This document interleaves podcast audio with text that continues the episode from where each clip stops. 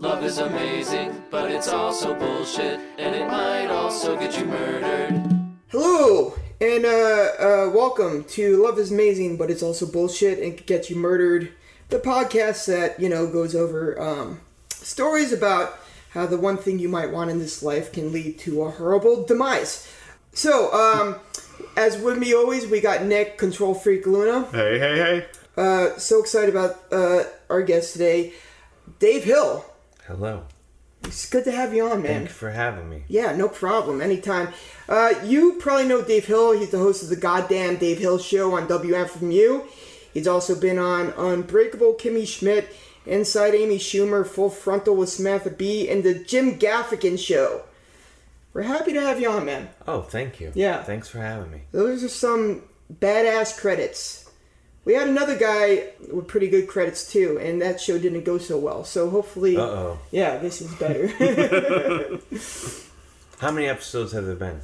Uh, this, this will is be 10, episode 11? uh, 12? No, this is episode uh, sixteen, but that's i counting the lost episode. Okay. The, the lost, the guy that was that bad. No, no, no. We we put that out. Yeah, we put that one out. Yeah. Uh-oh. um, the lost episode was like a conflict of interest between like myself and my job. yeah. Got it. The one with the uh, that didn't go so well. Uh, we put it out, But we didn't like list him or anything like that. even though we said his name a million times. Anyway, it might have been a mistake, but we're new to this podcast thing. Um, anyway, we're gonna start. This uh, episode is just basically got everything. You know, it got uh, adultery, mental illness, manipulation, daycare. Barry Sure. White. Barry White, Yeah, Olivia that's the big Newton-John. one for me. Yeah. That's what hooked me.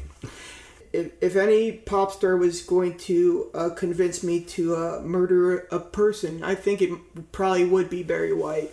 No, but he didn't he say he Kill should yourself. himself? Yes. I think it's totally made up because Barry White would never do any of that. it's true. He would.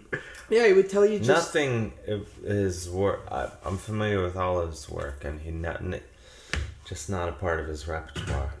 So that's that's why you're convinced that he, this whole story's bullshit. Yeah, that was the thing where I was like, he's lying. Barry White wouldn't. He would, you know, guide you in uh, manners of seduction and Yeah. romance and things, More peaceful. but not yeah. uh, not murder. Not or murder. suicide. No, I believe it. Olivia Newton John, on the other hand. Yeah, fuck her, right? Yeah, that was believable. All right, so um, we're gonna uh, talk about this uh, the victim first. There's a guy named Rusty Sneiderman. Yeah. Uh, he grew up in Cleveland, Ohio, uh, where Dave is from. yeah, I grew up in Cleveland, Ohio. Yeah, It could have been me. who knows, right? So uh, he graduated from Indiana University. Apparently, this was like a really great dude. Had a lot of friends. He met his wife, uh, who was named Andrea Greenberg. Andrea Greenberg. Yes. So, uh, seemed like a pretty good match at first, but uh, you know how. Until the murder. yeah. It's a real relationship crusher. I don't know. I think some relationships have s- stand. No, you're right. That would always usually be a. Uh, That's a real deal breaker. It's Yeah. at the very least a bump in the road when one of the people gets murdered. yeah. It's it's tough to uh, uh, keep going on with what you need to do with a relationship when one of the persons is a corpse. That's fair. Yeah, yeah, I would think so. Uh, so like they lived together for like seven years before they even got married. Rust, uh, Rusty's brother was his best man. They got a uh, Rusty got an MBA from Harvard, which I don't know what that is, but it sounds very impressive. It's it's, good. it's a business. I. Yeah, was it's a gonna do master's. that. I was gonna get one of those. Yeah. When did you Yeah. end up going to the comedy and music route? Uh, well, I was music when I was a teenager, Yeah. and comedy I much later. I was late to comedy. How late? I mean, I I didn't start until. I mean, I, I've been doing it like 13 years. But I didn't start until over 30. That's awesome. That's that's definitely a uh, inspiration. Inspir- Yeah, just- to Hey. me. because you were like uh, 2007. You were on the uh, comics to watch. yeah, I had just started. Uh, what years? Yeah, I had been doing comedy for like what two years. You were uh, doing comedy for two years, and you got on that fucking list in two Yeah. years.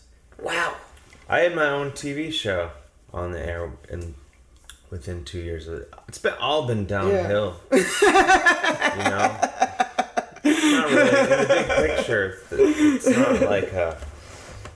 Uh, it's kind of a you know. It got you started at the peak, and, And now kind you're on the descent. I don't know about the descent, but it's not has Yeah. not been uh, you know. I don't. It's hard to say, you know. I guess I have more money now if you look at it that way. That's progress, but is it?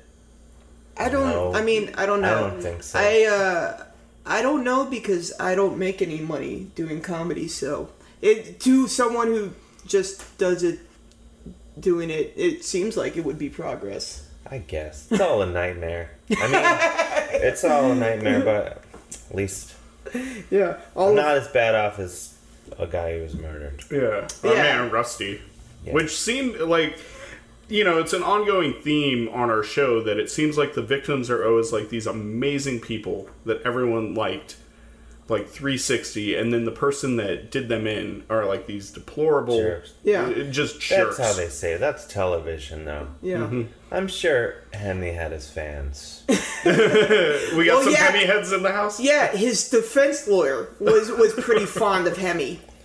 Apparently, Hemi was an okay guy. It was just that whole, you know, bipolar slash Andrea problem that he had. Yeah, yeah, is a defense attorney, uh, Douglas Peters, who Yeah. had like a sweet stash.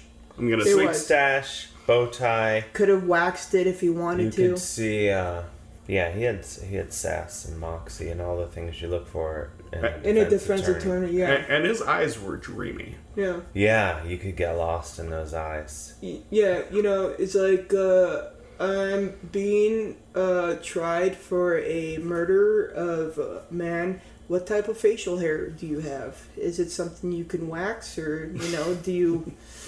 What do you? Can I get lost in your eyes? You're hired. Anyway, I'm sure that's not how the uh, I'm sure that's not how the uh, interview went. Anyway, uh, okay. So this guy Rusty's doing pretty well. So around 2010, he's 36 years old. He has a successful career as a wealth manager, which seems pretty awesome. Um, he has two kids, doing doing really good. His uh, wife gets a job at General Electric. GE. Yes, and I don't know. Uh, they never really tell you what the job was, but apparently, I think it was kind of high up there. What does anyone do? Like when someone has a job at General Electric, don't don't you just tune out? If I- they're like, "Hey, I work at General Electric," be like, "Oh, hey, do you want? I'm gonna I'm gonna get a beer. Do you want one?" I don't know what anyone does. Yeah. they're not in show business. Yeah. I'm sorry. I thought. Did you say something? You work at General Electric. Oh, hey, Yeah. look who just walked in. I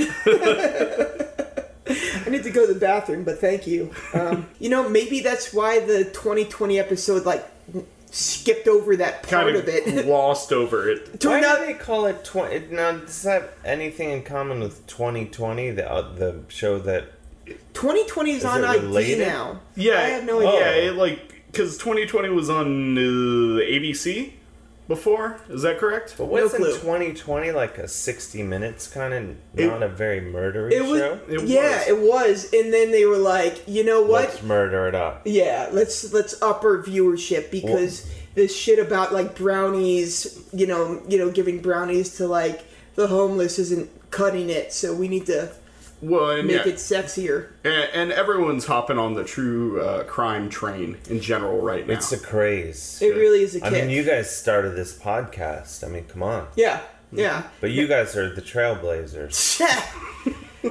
uh, yeah. There's uh, Serial came after. to my One hundred knowledge. percent, yeah. And um, we and we keep on, uh, you know, trying to tell them that, but they don't listen. yeah, it's like this American life. Get out of here. Yeah, exactly, right. Man. so yeah, I mean, she's at General Electric, just boring the shit out of her family and friends, and they um, this gives Rusty a chance to start a new business. Andrea starts working closely with this guy named Hemi Newman. Hemi Newman in Hemi the house. Yeah, who who's apparently a highly paid engineer um, who supervised 5,000 employees. So um, his job, he probably also bored the shit out of family and friends, but he didn't think he was. He thought he was keeping them on the edge of his seats. He apparently was a very arrogant dude. Oh yeah, yeah. Like apparently everyone that worked with him just hated him. Yeah. You know, because he like walk into a room and think he was smarter than anyone there. Well, he seems like a real piece of work. well, you know, when you factor in he's a murderer. Yeah. It's probably like uh, one of those things where people are like, I didn't like Hemi until I realized that uh, Barry White was telling him to kill people. Then I started wanting to kind of hang out with him a little bit more. to see what that Just was an about. interesting. I love the idea that that's who's guiding you to. Do it. You're gonna have a voice in your head. You could do a lot worse. it's true. Barry White's actually pretty good. Like imagine like having like Gilbert Gottfried or something. Yeah. Oh, But that would actually, you know, that would actually help his case way more because if Gilbert Gottfried was in my head, I bet the jury, most of the jury would be like, well, of course he would murder someone. like, Jesus Christ. Like, how could you, you know, how could that be in your head all day and you just leave everyone alone? That's just not reasonable. well, No. yeah, and like having like Barry White like just whispering sweet somethings into your ear, even if it's like telling you to like kill people or kill yourself, sounds not as bad as like just Gilbert Gottfried like just talking to you in general in your head. yeah. If you had to pick a demon and an angel telling you to do things, who do you think it would be? For you, Dave. Barry White and uh, Lou Rawls. No, it'd be Lou Rawls and um, Kylie Minogue. Okay. Lou Rawls and I think Nick knows who those people. I think I know who Lou Rawls is. He he's uh um He's not far off from Barry White. okay. Yeah, and then Kylie uh, Minogue is like a British pop singer, Okay. Australian, Australian. I, I think. yeah, no, that sounds. Let's see about what right. I did there. I I just kind of went down the line. soul singers and Australian pop singers. I think uh, Dead soul singers. you know I I don't know who my angel would be, but I think my devil would be Bjork music. Bjork? Yeah. B- what? Just like speaking to you The and like music of Bjork? It doesn't have to even be her saying anything. It's just this her music in my head would lead me to murder. you, don't, like, her Bjork? music. And I'm I'm alone on this one, but I just think it's noise. Uh, Um, and I well, I could tell you, I've met, I've spent a little time with Bjork, and she's an angel. Yeah, why you gotta like I'm not gang up on Bjork? eh? I'm not ganging up on Bjork. Can I not, I'm be not. I'm not def- like I, I'm not friends with her, but Yeah. I years ago. This is a long time ago, like probably 20 years ago. Her album Post was out, which I believe was her third solo album. I might be wrong. Mm-hmm. And uh, I a few times had a job as like being a runner at this mm-hmm. venue in Cleveland, the the Agora. So they would get you a van. Actually, at the time, my band had a van that had a big the tire cover. I had like spray painted like this sun and then put a, a picture of Barry White on the back of it, and I wanted to drive. anyway, so it's all com- it's all coming around, yeah. triangulating. 360. Yeah. So I had this sweet conversion van. It was our well, it was our band, but it stayed at my house. And so I would drive it around, and then uh, so I had to drive Bjork around, and I was like, I'll drive her around in my sweet conversion van. How Yeah. cool would that be? But then the venue was like, no, they have like 15 people, so I had to get like a. They rented me like a convert with like a one of those 15 people. like uh, in a common Yeah. line. Yeah. So, but I remember showing, we were pulling out, and I was showing Bjork. I was like, that's my van. was she impressed? She was like, oh, Barry White. and, uh, and, and this was a long, you know, and she was a delight. So I drove around with her and her whole entourage and crew and all that. And, uh, and at the time, like you know how you can get an energy bar like anywhere, like a Clif Bar or whatever. It's like any Anywhere. gas station Yeah. has it now. Yeah, But five this- hour- At the time, this was not the case. Mm-hmm. It was more like a specialized item. Mm-hmm. Um, and so where the venue was in their hotel, there, I just knew Cleveland enough to know there's not going to be any energy bars, and like, so they were like, "Can you take us to get energy bars?" And I was like, "Well, I don't think there's really going to be anywhere between the venue and the hotel." And I think they thought I was just being lazy. They're like, "Well, could you try?" And I was like, "Yeah." I'm like, "Yeah, I'll, I'll take you anywhere. I'll take you to every store there is." And uh, and every time we would we we went to you know a handful of them, and they, they would go in, not find anything, and but Bjork would always stay in the van with me, and it'd be just the two of us, and I was gradually. It's like, why don't you just get like a box of Twinkies? and she's like, what is a Twinkie? and I was like, it's like a sort of like a lady finger, But with but with like Sugar in filled with whipped cream or whatever is in it. And um and I was really selling her. and then her tour manager came out and she's like, Dave says I should get a Twinkie. and he is was just like, No you know, she was like obviously like on some healthy diet that didn't involve Twinkies. And uh, he was just me the evil eye, like he knew what I was doing. Like you're gonna try to spike her sugar levels and sabotage the show. like a diabetic, and he thought you were trying to put her in a coma or Yeah, I don't And then so he anyway, but uh, that was my yeah. that's and that's that's the last time I spoke to Bjork. That was it was that night. She was dating Goldie at the time. the- Oh shit! Yeah, the drum and bass producer, right? yeah, yeah, and he was. I didn't like him. Dude, Uh, yeah, I drove him around. He was he's he was a bit of a dick. that's what I've heard. you know, this is um that story makes me think that how I really fucked up. We should have. There's this case that me and Nick were talking about about the Bjork stalker who was in Hollywood, Florida, and it it started with this guy because she was dating Goldie and he went insane, and he ended up um, basically uh, buying a video camera and and he ended up recording something like Hundreds of- 72 100, 100 hours of him and it's just this guy's descent into madness and uh Talking about being in love with Bjork. Bjork. And basically what he was is he was racist. And this when he, when she went out with Bjork something snapped. When when Goldie went out with Bjork, yeah, like yeah he like totally flipped and went crazy. yeah but we couldn't find like a kind of like a short documentary you would have to watch like hundreds of hours of YouTube and there's no way we would ask you to do that Yeah, and basically, uh, Hard. I remember this though. when Yeah. this happened. yeah his name is um uh, Ricardo Lopez. Ricardo Wow. Lopez You've d- got- done a deep dive on this. and he's from Hollywood, Florida. And uh, which is piggybacking on the there Bobby was Kent. another there was another famous murder in Hollywood, Florida. Anytime in Florida, there's at least two famous murders.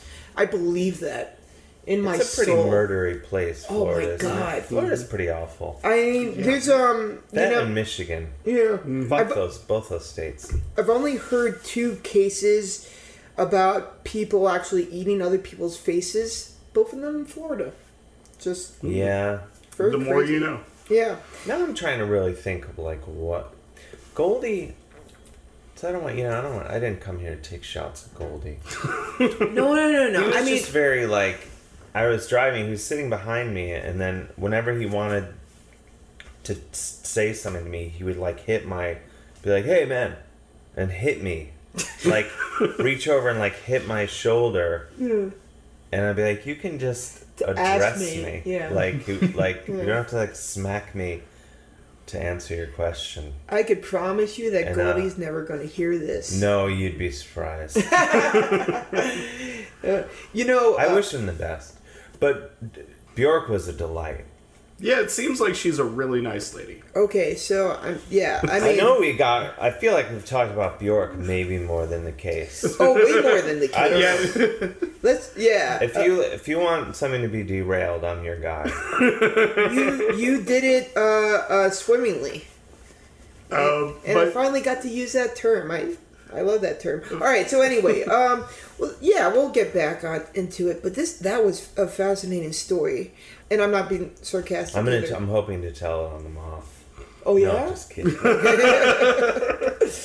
Let's see. So we were talking about um, Andrea working with this guy Hemi Newman. Mm-hmm. I, I never met anybody named Hemi. Interesting. Yeah, it's Yeah. probably a family name. Well, Doesn't yeah. sound very. Mur- no, there's not not a very uh, Murderish? like murderish, but like you know he's gonna get a job in the library at prison and then be like, you know, Hemi, uh, he's made some mistakes. Well, yeah. gosh, did he whip this library into shape? you know, you, we're gonna we're gonna see him in lockup in about five years, being like, uh, uh, you know, it's like just life happened, and you know. But he, I bet he'll, he'll be a pretty um, respected guy in prison. I don't know. I don't think he would do well in prison. At Well, all. he's not he's not a sexual predator, and those are the ones that really get fucked over. But Sure, but he was like an engineer, so you can't imagine that he's like very uh, rough around the edges. We'll say. Yeah, but you know, prisons it's complicated. it's super complicated. he has to have a winning attitude when he gets in there. if you have a skill, you could do all right. He has more than a couple skills. Like, okay, wait, wait, wait. But let's talk about that for a second. Uh, if you have a skill, you'll do all right in prison. Can you elaborate on that statement? Yeah, sure. So, I'm a big fan of Lockup. I've watched almost every season on Netflix. Do you like lockup or lockup raw? all of them? I like all of them. I like the behind the scenes.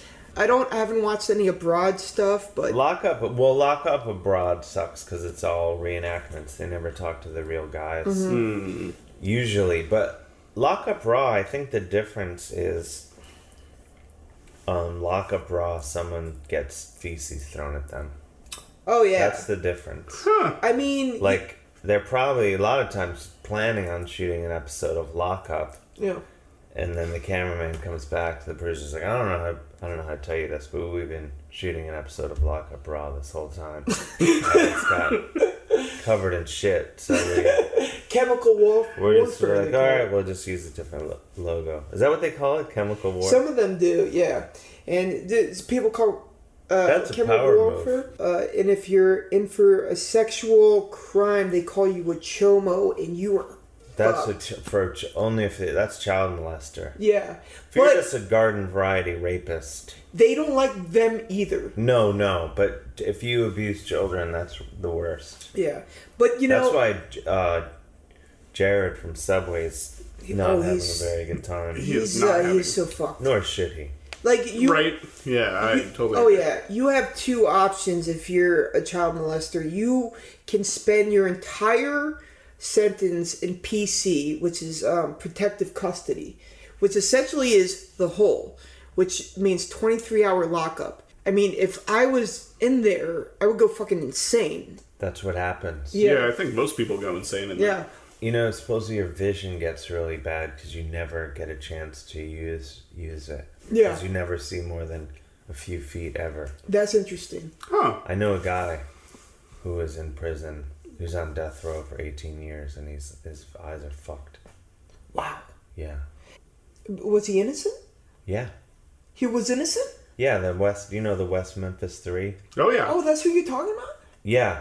I Huh. know, I know one of those guys. God, we picked the wrong case. we picked the wrong case. that is that is Damien fascinating. Echols. Yeah, it's fascinating. He has a. He wrote a book about it. You should read it. Could you come on like a year later if this podcast is still happening? Damn, Sure. I should have talked to you a little bit. Um. anyway, okay, so we were talking about uh, Andrea and Hemi spending a lot of time, spending a lot of time together, and you know, and then there was a bar in South Carolina where a bartender saw them making out and Yeah, my girl Christina. touching butts. Lots of butt touching. lots of butt touching. You know, it's funny in the thing she was like, he touched her butt and she accepted it. And I was like, okay, all right. because butt touching alone doesn't mean anything. You gotta accept the butt touching. Accept it. Accept it. Um, Accept it. accept the butt touching. I bet Hemi Newman is accepting some butt touching now. Ayo. I mean, uh, That's the thing. Like he's skilled, but he get if he gets in prison and starts like doing favors, then you're someone's bitch right away. well, It's a com- it's a you could you could use a complex dance in prison. like you gotta have a hustle, right? Yeah. So what he Balloon might animals. balloon balloon animals, puppet shows, stand up comedy. You Yeah. could write five minutes for a buddy, Right, and this way you don't get five. raped in the showers. Yeah, You'll be fine in prison, Dave. yeah. Supposedly, prison rape is not as common like the sort of public perception. It's yeah, not not the, that's big of cr- uh, I don't think it is, but I think like um, there's a thing in prison called rent, where basically they make you pay rent if you're a new fish, and that essentially means they just make you pay, even though you're it's in all prison. inclusive. Yeah. Yeah, what about shouldn't- utilities? Boom. There's yeah. no, there shouldn't be. There's a lot of hidden fees once you get in there. There are. I didn't. You didn't mention this in the lease. Bam. but I guess they pay rent for like protection so they don't hypothetically get like beat up or raped. You know, yeah, like, exactly. I have another friend. I have, an, I have an, another guy who just got out of prison like three months ago. He's taught me a lot about this too. Yeah. Huh. What- Yeah, he he would do your podcast. He would? Yeah, That would be amazing. he was guilty though. Yeah, that's cool. I mean, out, wait, what is he guilty of? You have to ask him. Okay. Okay. All right. You know what? I mean, We'll I have him on but you'll anyway. have to ask him.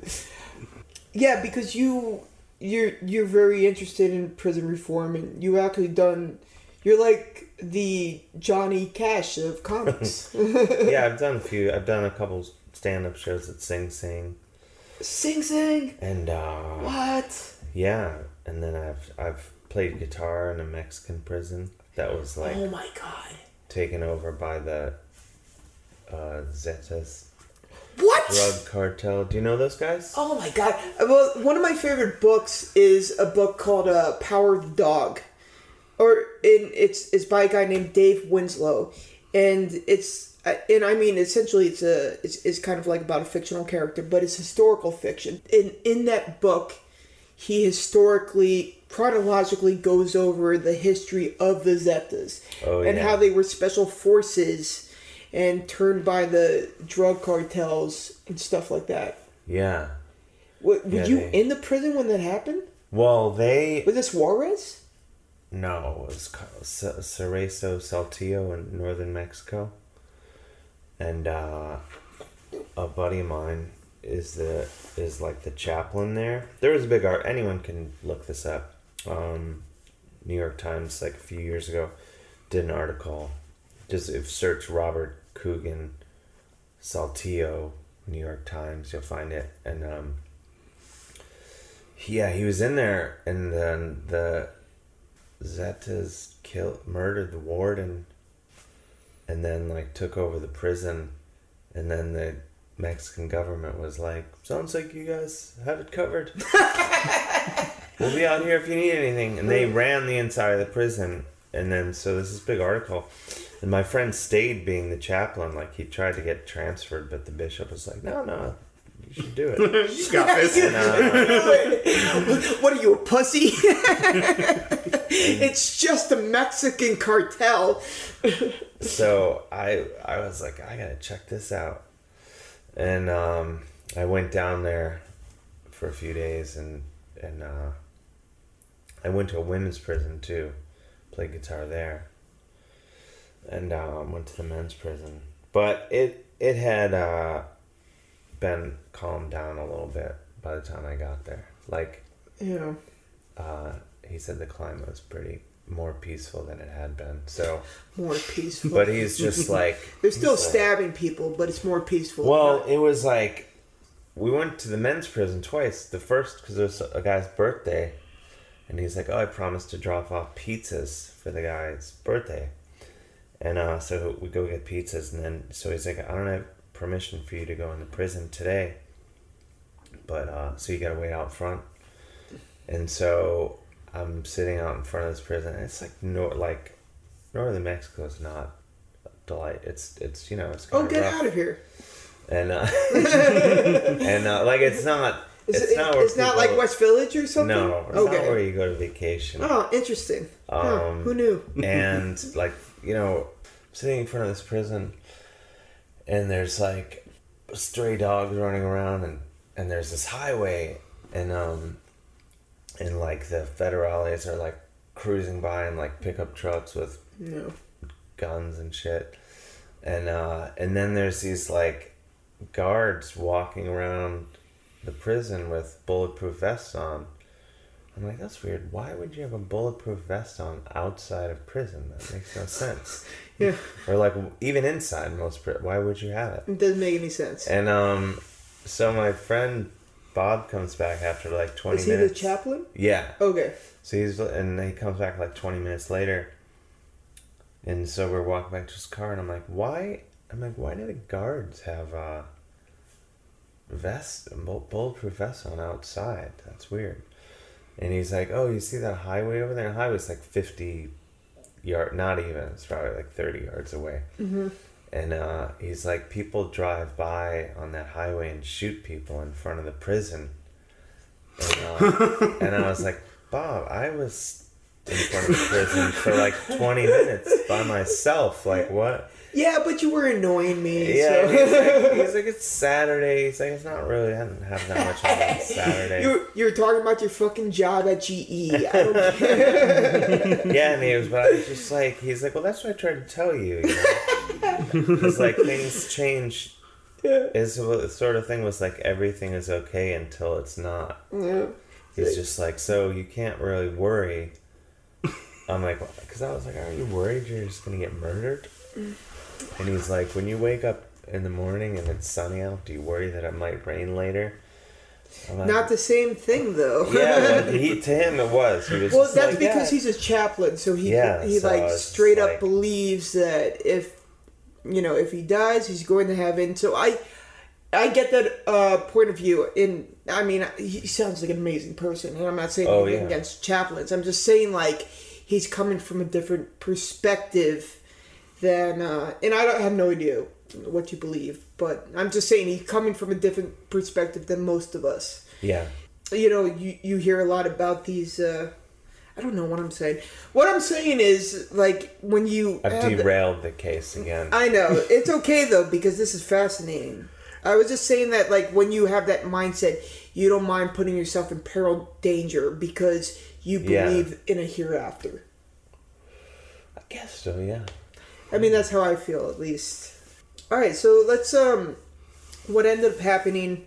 I went over the murder right at the prep school. Did did you? You did not. I did not. Yeah, no, we were still talking about the affair with Hemi and uh, Andrea. Okay, yes, you're right. Rusty takes the the kid to school.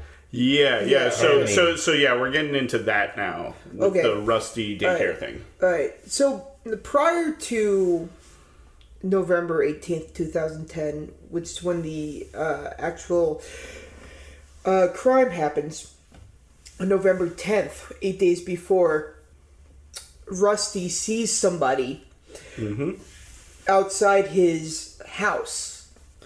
Uh, kind of somebody in the backyard. Calls 911. He, he describes him as a man lurking in his backyard.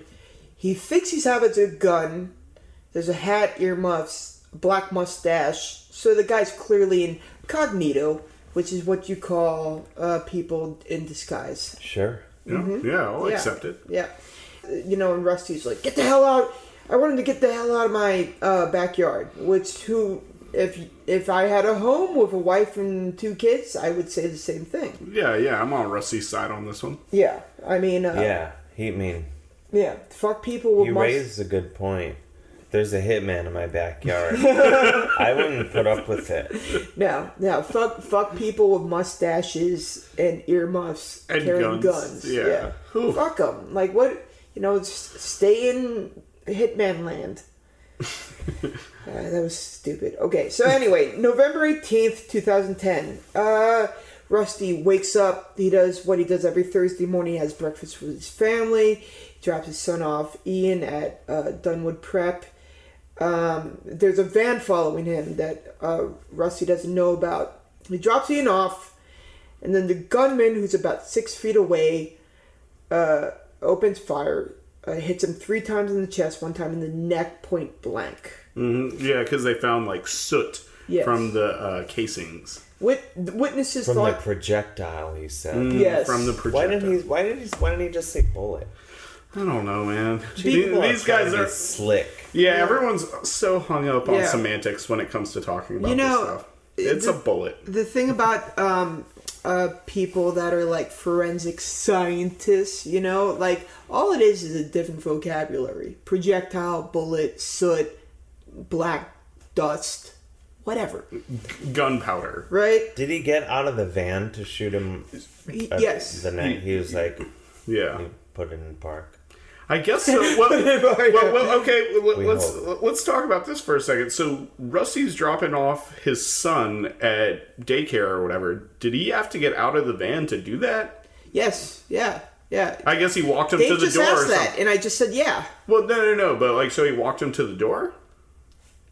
The the little kid, uh, not Oh no no no! He dropped his son off Yeah. at the playground, so the kid wasn't the kid wasn't near Rusty when he got shot. I mean, he was you know near enough to make shit awful, but he wasn't like in peril, in mortal danger. okay. Okay, All right, yeah. I'll accept that. Mm-hmm. Sure. Four weeks after the murder, this is like December 2010.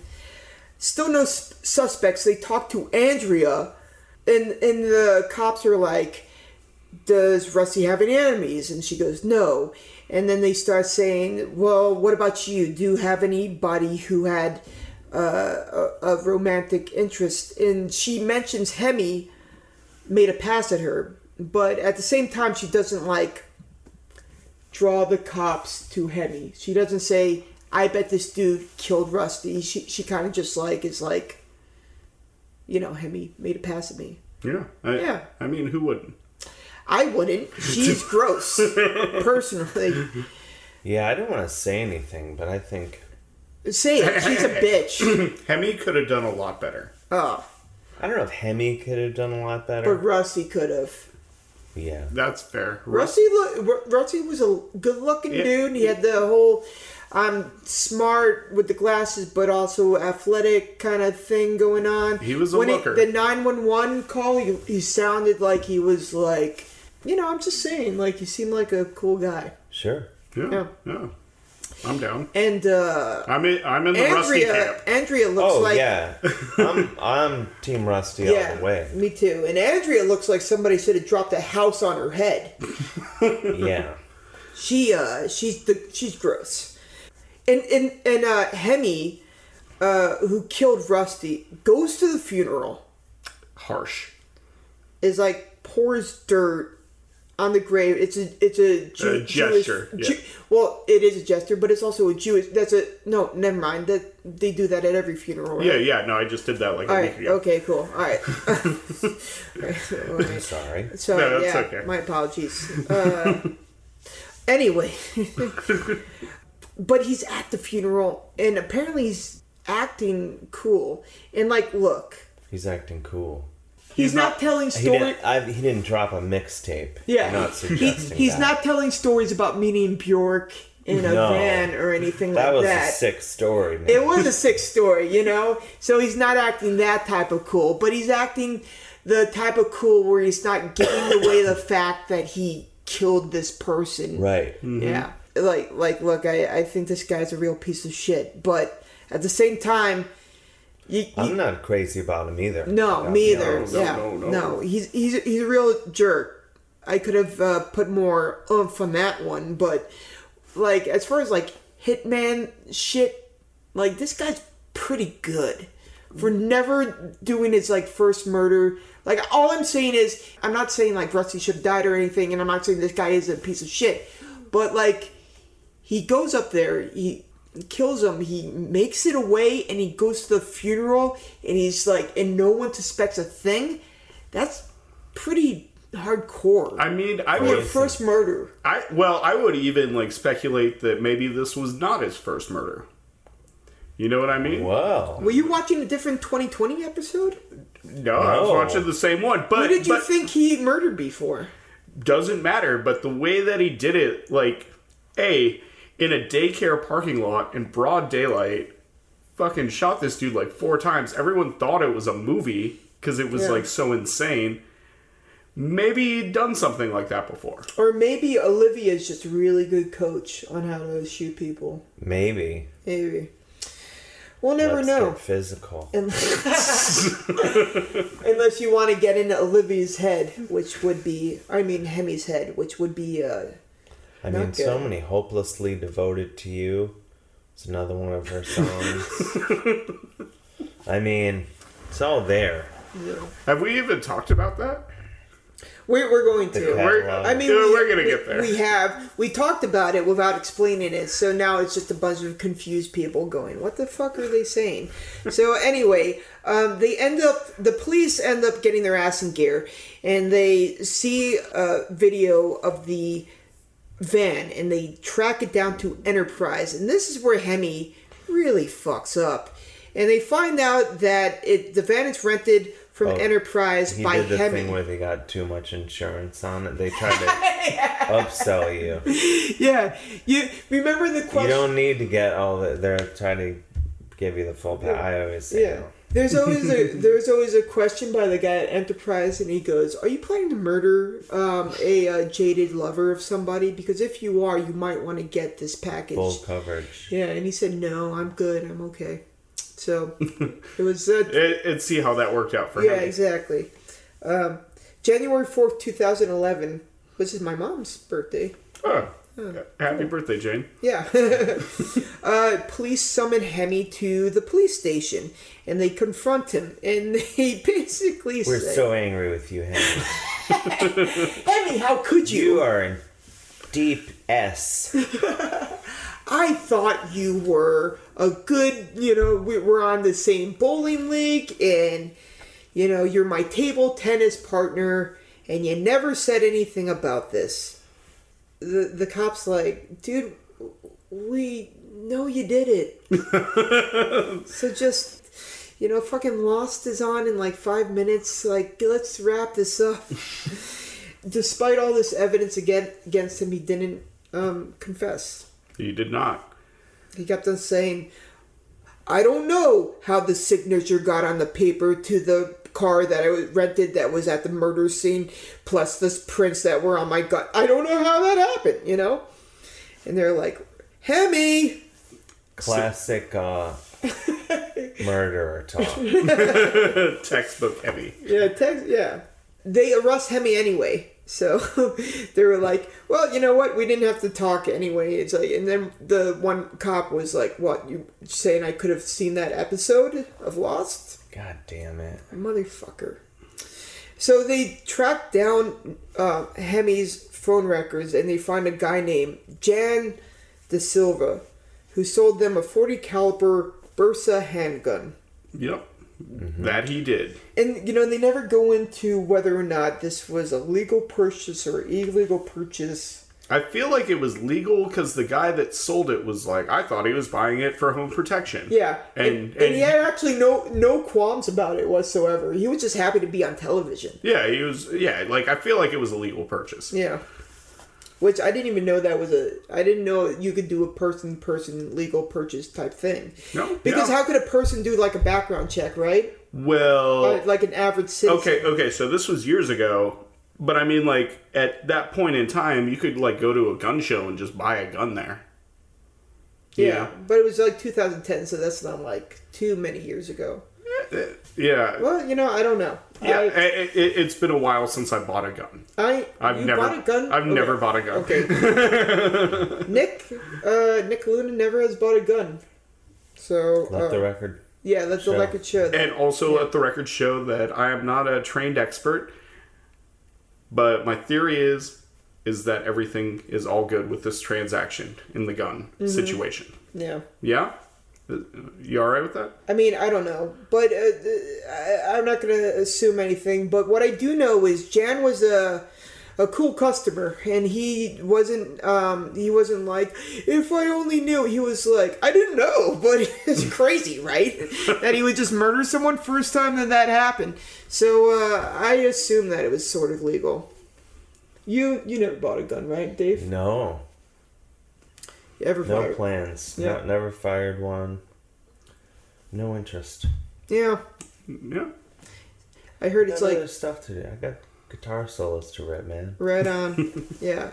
I hear what you're saying, man. I got a lot of um, YouTube videos to watch about to catch a predator. So I, I'm I'm busy as well, Dave. Yeah, you don't have time either. Yeah. Okay. so while the cops are putting this all together, uh, uh, Hemi's wife, really, Riley? Ri- Riley? It's not Riley, but it's not really either. But it's something in between. It's R E L I. Yeah. Yeah. All these, uh, I mean, I mean, this is clearly like a Jew on Jew crime, which is fine. I'm just saying, I'm just saying, like that's, you know, with all the Greenberg, Hemi, Neuman. I'm Jewish, by the way. I just want a, a little asterisk uh, on that Well, statement. you're saying this. Uh, there's a lot of Jews in this. A lot of Jews, a lot of Jews, Jews going on. I, I didn't want to say anything, but I was surprised that it also all took place in Atlanta. That's a big Jewish population. Is it? Uh huh. I guess yeah. I've never been there, so I had no idea. I was on Birthright uh, one time.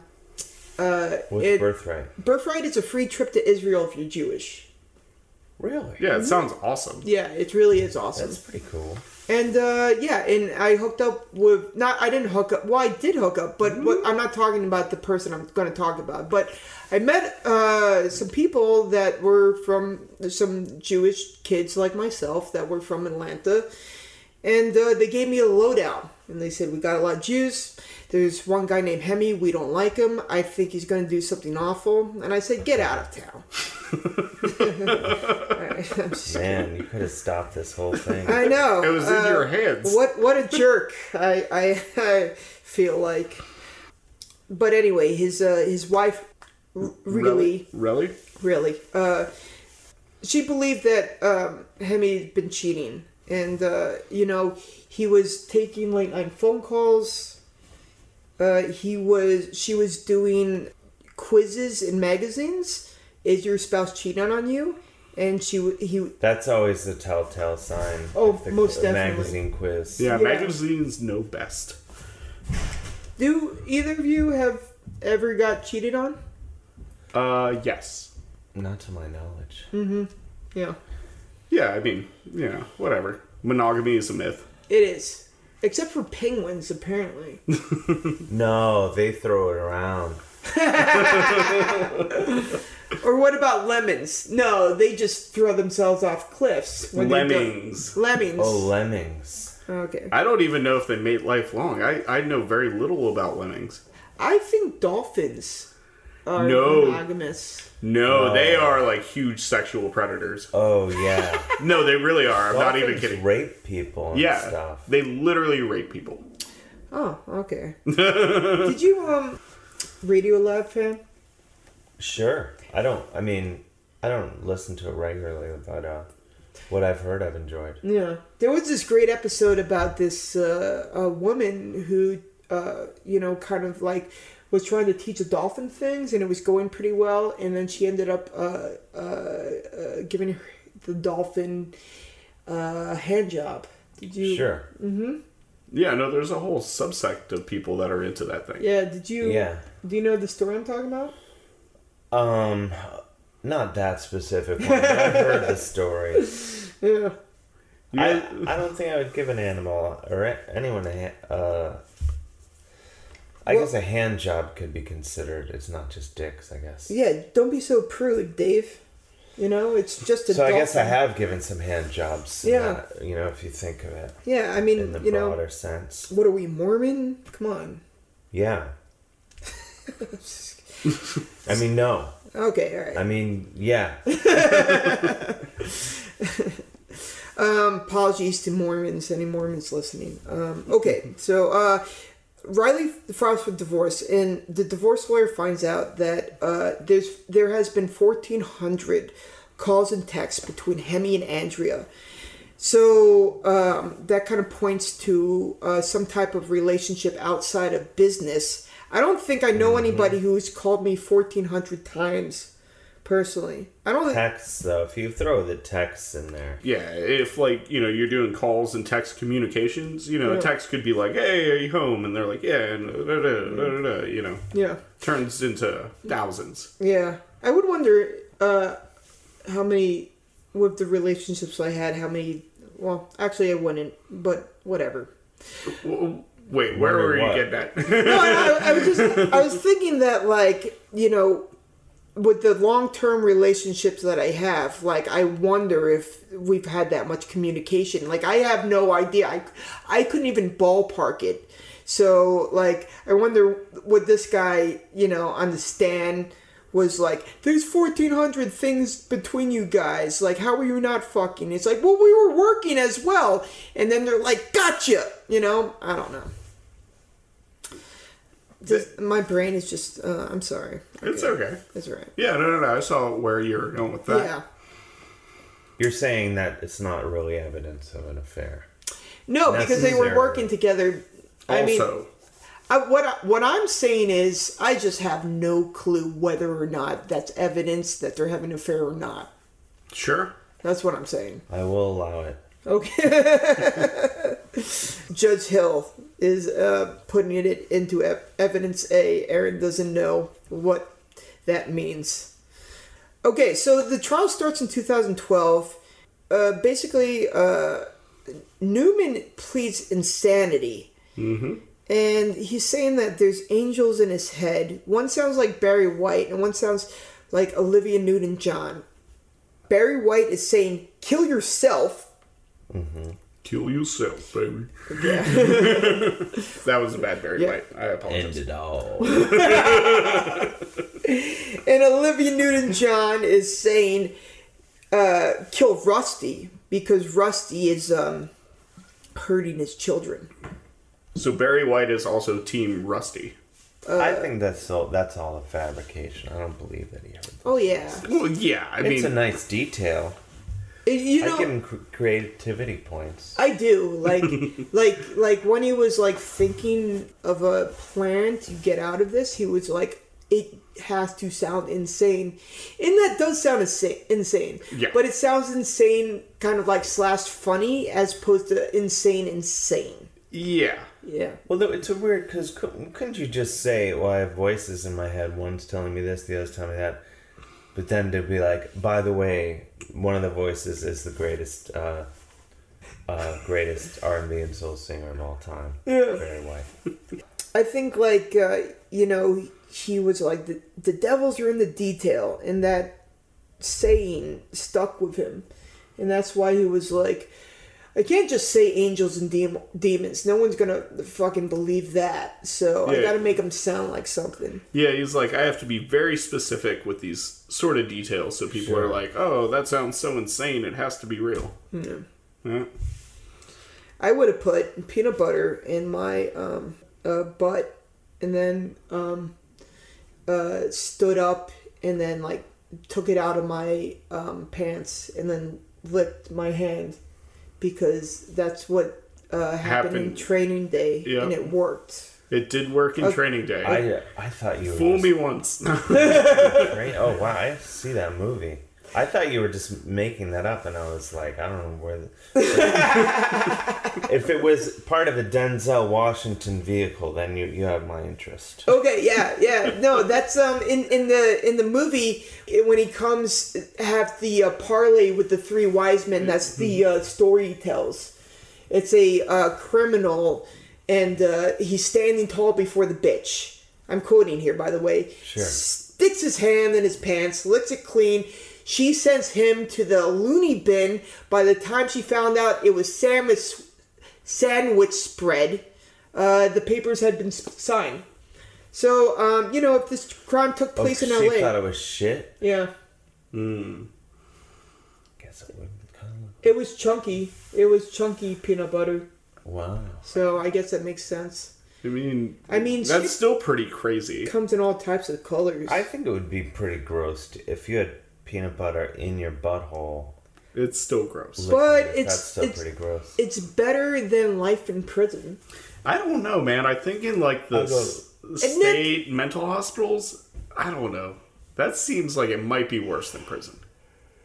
Anyway, Nick, are you serious? Nick, no. If, if this situation ever has happens to you, put peanut butter in your butt.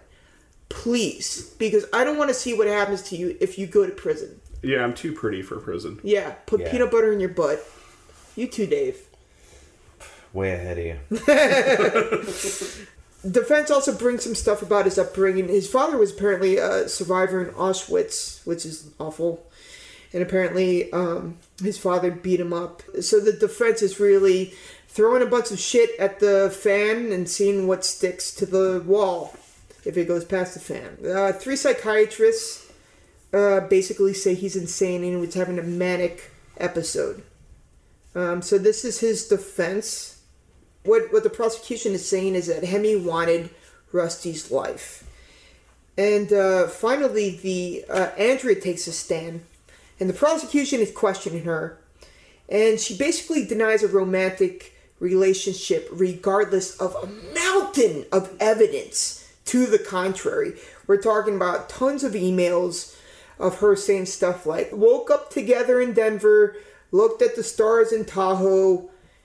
all types of stuff. Like, you know, have you ever had a plutonic email like that? Yeah, plenty. What? Okay. All right. Sure.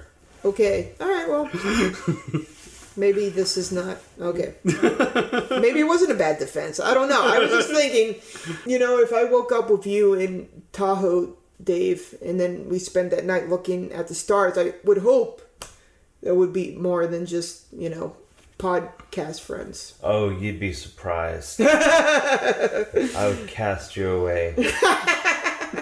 so quick. Okay. Fair enough. Don't ever get tangled up with me. I'll only only hurt you in the end. Okay, fair enough. Thank you for the uh, If you're looking warning. for more than friendship or podcasting, you're really just Had a lot good of know going in. yeah. It, it is. I wish uh, I wish I had that warning from a couple other people, but I appreciate it. Sure. Yeah, It- you know, there's a bunch of stuff that comes out. Hemi apparently wrote poems. I they probably sucked though. And he asked Andrea to marry him, and she basically brushed this off as quote silly boy stuff, which would have been silly boy stuff. It was like 40 years ago, but you know these people are in their fucking 40s and 50s. So when someone in your 50s is like, "I'm gonna marry you," you better be like. I'm gonna take this seriously because you're in your fifties. Yeah, Yeah. Um, that's just my take on how that. That's your hot take on it? It is. That's yes. a hot take. It is a hot take. Yeah.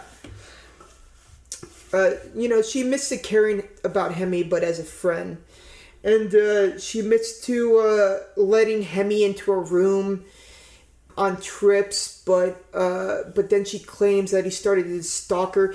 You know, this whole time that she's on the stand, like she is just like adamantly denying like what's clearly it's like her going on the stand and like saying fire isn't hot. It's just that's that's the level of audacity Yeah. that this woman had. She's a real piece of work. yes, she is. She is the most unlikable fucking person I've ever seen in my life out of any crime I've ever researched in my life. Well, that's why when uh, the prosecutor, uh, what's his name, uh, my man uh, Robert James, goes in, he goes all in and just Mm-hmm. tries to rip her apart, Yeah. And and he does a good job at it. Yeah, I'd say. I mean, um, she wasn't charged with anything, which is a, a which at is, this point, yeah, which is a blessing for her because uh, the jury would have been like, I don't care what the evidence is, fuck you, you suck. Yeah, we've Yeah. had it. Yeah.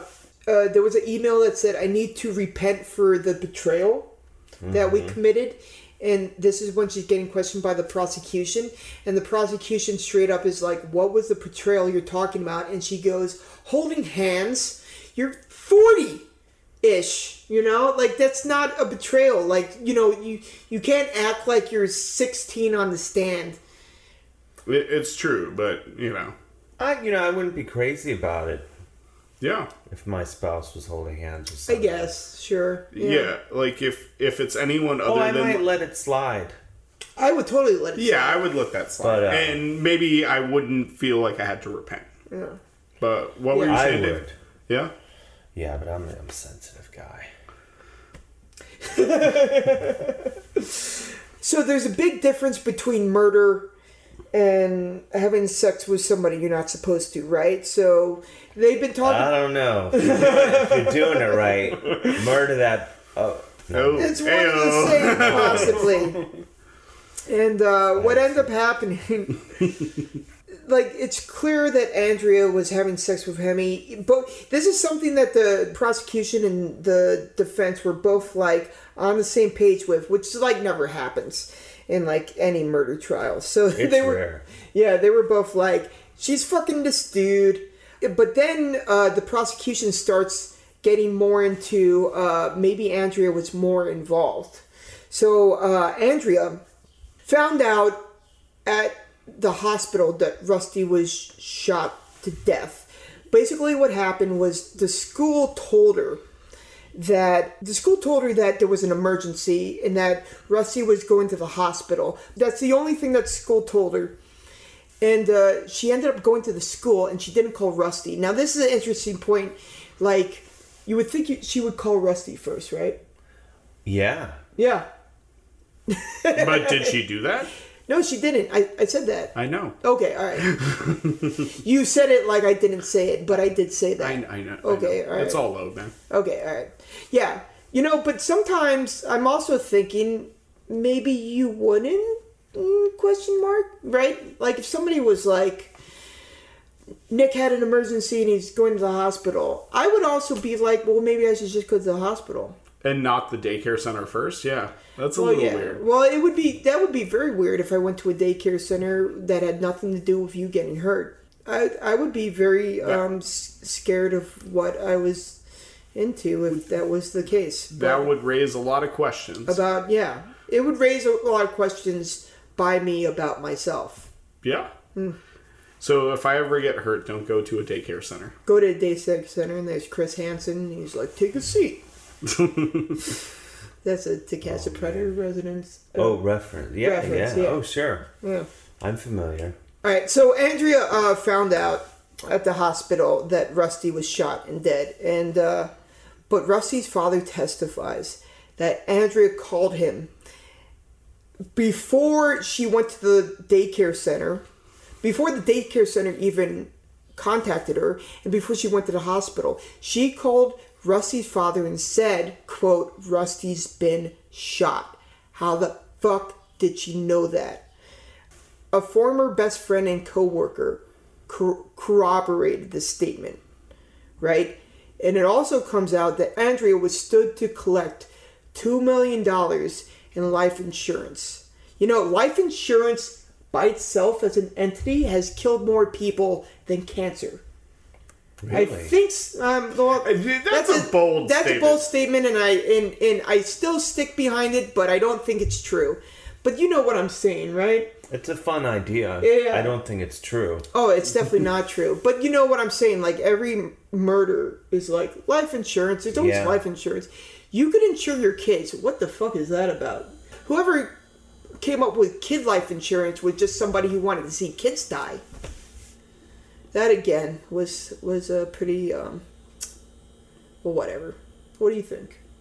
What was the question? That That's accurate. yeah. But anyway, I, I think and you think Andrea just wanted to collect the two million dollars? It's hard to say because Hemi never is like she was in on it, right? She ne- he never says that. I No. would think at some point he would have been like, "I'm crazy," and she Wants took money. advantage of that. Yeah. Yeah. That was his one shot, but he never did that. So I don't Yeah, know. he took the Barry White defense instead. Yeah. Which is a great defense. I applaud it, but Yeah. You know what I think happened is like he couldn't be insane and also say I fucked Andrea and I wanted his money. If he went with the insanity defense, he had to do this roundabout way. Anyway, the verdict came in. They found Hemi guilty beyond a reasonable doubt, but mentally ill, and he was sentenced to life without prison. Life, wi- life in prison. To prison without life. What did I say? Life without prison. okay, he was sentenced to life without parole. there it is. All right. There's more to this, but um, you know what? Like we'll uh, we'll wrap it up and then um, we'll do like a quick pros- In summation. Postscript. Yeah. Yeah, so so we'll do a postscript, but uh, while we have you here, Dave, do you have any plugs? I have a bunch of shows in England That's awesome. this summer, I think. And then uh, Witch Taint will be at the Wacken Open Air Festival in August. Mm-hmm. The biggest heavy metal festival in the world. That's awesome. So my fake What are you doing Yeah. there? doing our comedy show, our Witch Taint show. Okay. Are you doing it i i like before a band? We're doing. I don't know. We're no. Well, well, we're there's, you know, Judas Priest is playing and, you know, huge metal bands. When we're in the, I think we're in like a special comedy tent. Nice. Nice. Yeah. That's That's what's up. Yeah. So Yeah. and then what else? My radio show Monday nights on WFMU. And, hmm And uh, hey, you know, um, just life. Nice. And if, if you're ever back in Los Angeles, we got to get you back on the brouhaha as well. Yeah. What are you moving back out there? I'm not Or moving you're- back out there, but I'm still part of the show. Oh, got you. Yeah. I I gotta get back out there. Yeah, for sure. Yeah. Maybe we could uh, sit together on the flight there. That would be fun. That would be fun.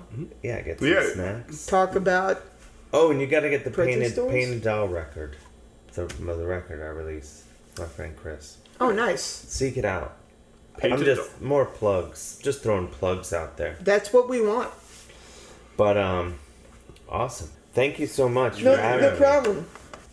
Dave Hill only had a, a small uh, amount of time. Not a small amount of time. Yeah, I mean, he had two hours, was plenty of time. But we ended up going off the rails, so he had to leave. So we're gonna um, just kind of talk about the aftermath because uh, the ending of the case isn't the ending of the people involved. So let's get into it. Ooh. Hemi Neuman. Uh, so he was found guilty beyond a reasonable doubt of murder, but mentally ill. Which you know, um, I always thought. I, at first, when I heard it, I was like, "Oh fuck, they're gonna let him off the hook a bit." But he was sentenced to life in prison without parole, so that's good because he's a piece of shit who deserves to die in prison. Um, but what ended up happening is, uh, after citing a violation of attorney-client privilege, Georgia's Supreme Court announced that it had reversed its conviction of Hemi Neuman. However, he, he wasn't let out on bail, so he still had to stay in prison. I think what they probably ended up doing, and I don't know if this is for sure, but they probably ended up transferring him back from prison to jail because jail's where you spend time when you're not um, convicted of anything. Still as bad though, apparently too, according to the lockup. And uh, while the evidence was sufficient to enable a rational trier of fact to conclude beyond a reasonable doubt that Neuman was guilty of the crimes of which he was convicted, the court found that the attorney in the case erred by allowing in uh, as evidence the notes. Uh, okay, I'm sorry. Wait a second. Um, yeah, you got this. yeah, the court found that the judge in the case, his name was Adams, erred by allowing in as evidence the notes and records of two mental health experts who examined the former GE energy executive Hemi Neuman before trial. So I guess what is what I think that means is you know you got privilege, right? You got privilege between client and um, uh, attorney. You also got privilege between client and healthcare professional. Sure. Yeah, yeah. So what probably ended up happening is they let shit in as evidence that technically, according to the rules of evidence, uh, wasn't supposed to be let in. that's my take on what happened. Your your hot take. My hot take, yes. What ended up happening was um, retried him for the 2010 murder of Rusty Sneiderman. Basically, what happened is they ended up finding him guilty once again, Guilty, guilty. and he was once again um, uh, convicted and sentenced to life without parole. You know, during his retrial, he was uh, he apparently um, converted to uh, uh, Orthodox Judaism. Okay. Didn't make a difference. Yeah. Yeah. Now, uh, what's even more interesting is the Andrea Sneiderman backstory because um, uh, this shit is all over the place. Remember how she on the Stan kept on avidly denying the fact that her and Hemi had a physical relationship? Mm-hmm. Well, everyone knew that wasn't fucking true. Yeah, both defense and prosecution were like Mm. on the same page on that number. they they could have done like a little like one two comedy bit about it. So uh, what happened was Andrea Sneiderman was indicted in the death of her husband and arrested at her home in Lake Oconee. Well, I don't, I don't know where that is. I guess Somewhere in Georgia. somewhere in Georgia. The indictment stated that she did with malice aforethought cause his death. She had previously denied any involvement in her husband's death and insisted she was never romantically involved with Neuman. So that happened on August 2nd, 2012. So that's right after the trial wrapped up. On July 26, 2013, murder charges against Andrea were formally dropped after tumultu- tumult- uh, Tumultuous. tumultuous. Tumultuous. Tumultuous. Tumultuous. Tumultuous. Very crazy hearing where defense attorneys accused the prosecution of overcharging the case to begin with. Overcharging the case. Yeah, you know what? In this t- 2020 uh, documentary, you even hear the prosecution say it. He says, "There's a difference between what I know and what I can prove." They know that she had romantically uh, been physical with Neuman. Yeah. He couldn't prove, even though he knew it was true, her involvement in the murder. What it was is they were like, I fucking know you're guilty, but I can't prove it. Uh, Denzel says the same thing in Training Day.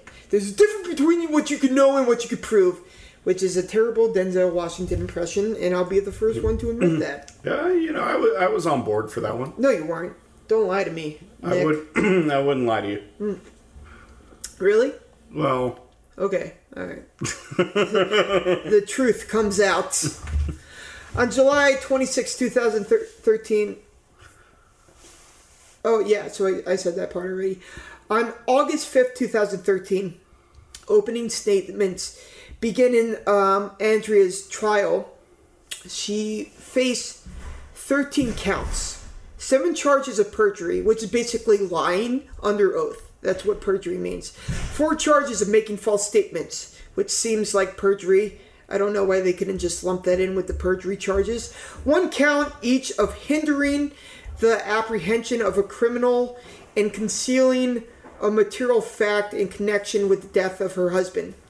So that's sort of like you had foreknowledge of the murder and you kind of helped with the murder. It, it's you know fucking law is crazy and mm-hmm. it's just like that's it sounds to me like people have been charged and convicted with murder for less than that. But unfortunately this is Georgia and not Florida. If it was Florida, she would have been yeah, death row. on death row by now. And if it was Canada, she would have been like opening a Putin stand or something. Poutine? Poutine, yeah. Sweet, sweet poutine. Sweet, sweet Poutine. She would have been having a poutine stand. It would have been like, it would have just been like, uh, like the Bluth's banana stand in Arrested Development. Sure.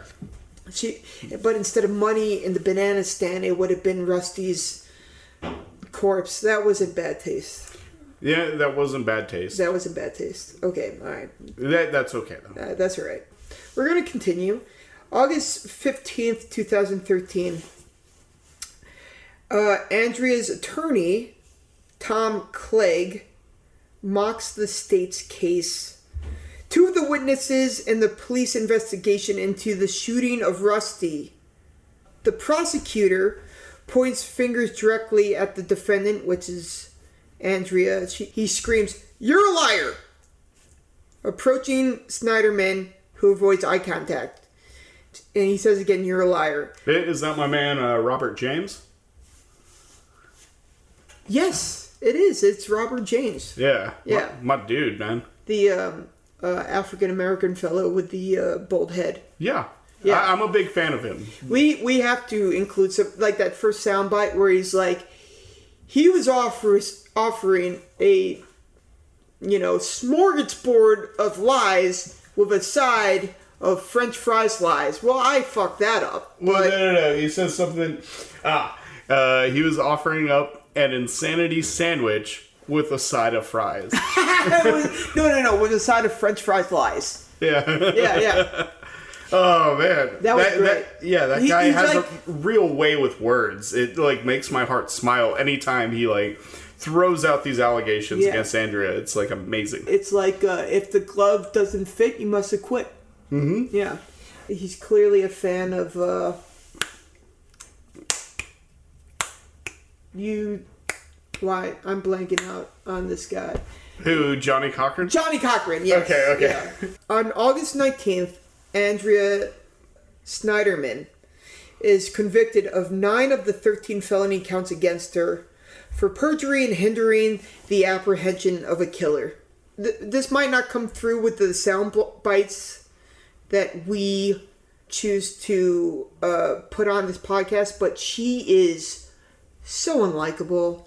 Just like the most unlikable fucking person you ever could fucking meet. Sure, her attitude on the stand in the original 2010 trial was atrocious. She was not trying to make any friends. If she was being charged with something, she would have been convicted regardless of the evidence. She was that fucking awful. Just, a, just a real uh, cunt. Ooh. See you next Tuesday. Why can't you say cunt when it applies to somebody who really deserves it, right? yeah. She just sucked. Yeah. Yeah, I, I'm not throwing that word around light, lightly. No, I think that's the first time I've ever heard you say it. Actually. She's, I mean, she sucks. Okay, all right. August 20th, 2013. Judge George A. Adams sentences Andrea to five years on each count to run concurrently, which unfortunately means together. So that's a bummer. She soon announced she will appeal. This is a fight Andrea's going to win, says her defense attorney, Doug Chalmer, who assisted on the appeal. Uh, Doug Douglas Peters. Nope, Doug Chalmer. Oh, it's not my man Douglas. Nope. No, all right. Uh, June 2014. Um, Andrea Sneiderman is released from prison, and her lawyer said she is vigorously pursuing her appeal. So that sucks. She's a, re- a release from prison within a year. She doesn't even come close to uh, serving that five year sentence. And and she was talking about changing her name because Well, that's going to happen. I'm going to talk about that in a second. Five five years. She, I think she gets out in like nine months. yeah. Um, just a bummer. Just super big bummer. Uh, Sneiderman uh, remains under parole supervision until the completion of her sentence in August 2017. Under the First Offender Act, her nine felony convictions will be erased if she did not commit another offense before the sentence ends. So just uh, So her whole record gets expunged. the whole the bad news keeps on piling in. There should be some some sort of you know something to like go along with a sex offender registry, like I'm a fucking asshole uh, offender registry, where it's just like you go on there and you're like, maybe they didn't get convicted of a, a sex crime, but this person sucks, and you should and they should be treated like a jerk the whole time the rest of their lives. Right? Wouldn't that make sense? Yeah, yeah, yeah. I could get on board with that. Yeah. January 22nd, 2015, Andrea Sneiderman, attorney, attorneys file a motion for a new trial two days after lawyers of her husband's killer uh, made that case for their client. I don't know Yeah. what that. I copied and pasted some of this. Ah. Alright, but I think what it means is two days after lawyers of her husband husband's killer made that case for their client. Alright, okay. Okay, wait, no, no, no. I know what it means. Okay. Alright, Andrew's attorney filed a motion for a new trial. Means that Hemi Neuman's attorneys also made that same motion. She just made it two days after Hemi's lawyers made that motion. All right. Sure. Now, February 17th, 2015, she now has a uh, true crime podcast where she brings comedians on the show and they talk about certain cases and it's just witty and funny and um, I'm just that's just Wait a that's, minute. that's our situation. Wait a minute. Wait a second. Are you Andrea? No. Did I not tell you? Okay, alright. February 17th, 2015, the judge who sentenced Andrea Sneiderman to prison denies her bid for a new trial, ruling that the evidence brought against the Dunwood widow was more than sufficient to uphold her conviction. So, out of all the shitty things, this is like the only sliver of good news. Uh, Basically, the judge being like, no, you can't reverse the the conviction. That's going to get expunged in about like a year if you're good. Yeah. It's sort of good news, but it doesn't really matter. I mean, like, It's a mute. Really, this is a real slight on American justice in Yeah, general. it's a miscarriage. A miscarriage. It's a miscarriage of justice. yeah, I would say so. Uh, finally, uh, last thing I uh, copied and pasted. Um, June 15th, 15th, 2015. Andrea Sneiderman's attorney, Brian Steel, she's go- just going through attorneys here, said she will not testify at Neuman's retrial. Uh, prosecutors in 2012 used Sneiderman's testimony as evidence to bring murder charges against her. It's unclear whether her perjured testimony will be admissible in the retrial. Okay. Andrew's attorney said she will not testify at Neuman's retrial. I understand that. Prosecutors in 2012 used Sneiderman's testimony as evidence to bring murder charges against her. Okay, so they took the testimony in the 2012 trial to bring murder charges against her. I understand that. It is unclear whether her perjured testimony will be admissible in the retrial. So all this is all this is saying is prosecutors are not giving up, which is good. Yeah. They're not giving up. They're gonna see if they could get Andrea, you know, like, and justice is to served. see you next Tuesday under new uh, charges. Yeah, and like my man uh, Robert James, you know, like I want him to like grandstand as much as he can. Yeah. Do you know what that means? It just means Like you know, I don't. But in the context that you used it, like uh, like to sensationalize statements basically in a courtroom. Okay, yeah. You know, so you know you'd be like circling back to insanity sandwich. Yeah. With a side yeah, of live yeah. fries. You know, her uh, testimony was like a soup sandwich. That that's another way of saying it. It's crazy. All right, Right, that's because- the first, first yeah. time I've heard that. But Really? yeah. a soup From sandwich? the south, you never heard that because that's a southern expression. Really? He's as crazy as a soup sandwich. Yeah. Huh, I never heard that, but I might use it now. Uh, like think about it, soup sandwich. That's fucking crazy. It sounds so messy. I know, right? Yeah. it's like it's like you gotta be insane to make a soup sandwich. Although now that I think about it, imagine putting like minestrone uh, soup like within a sandwich.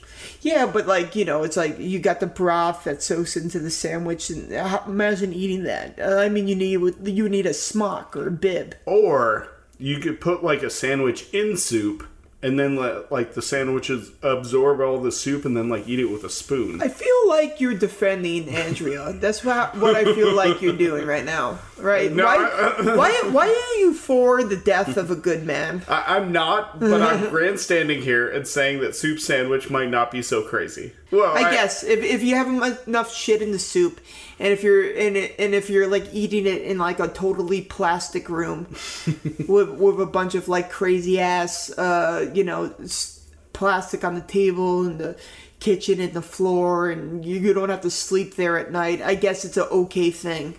Otherwise, it's insane. You know, I want to take up a new personal project though, and like go to like a mall near me, and then make myself my own soup sandwich in like the food court. Mm-hmm. Just eat it, you know, see what people think about that.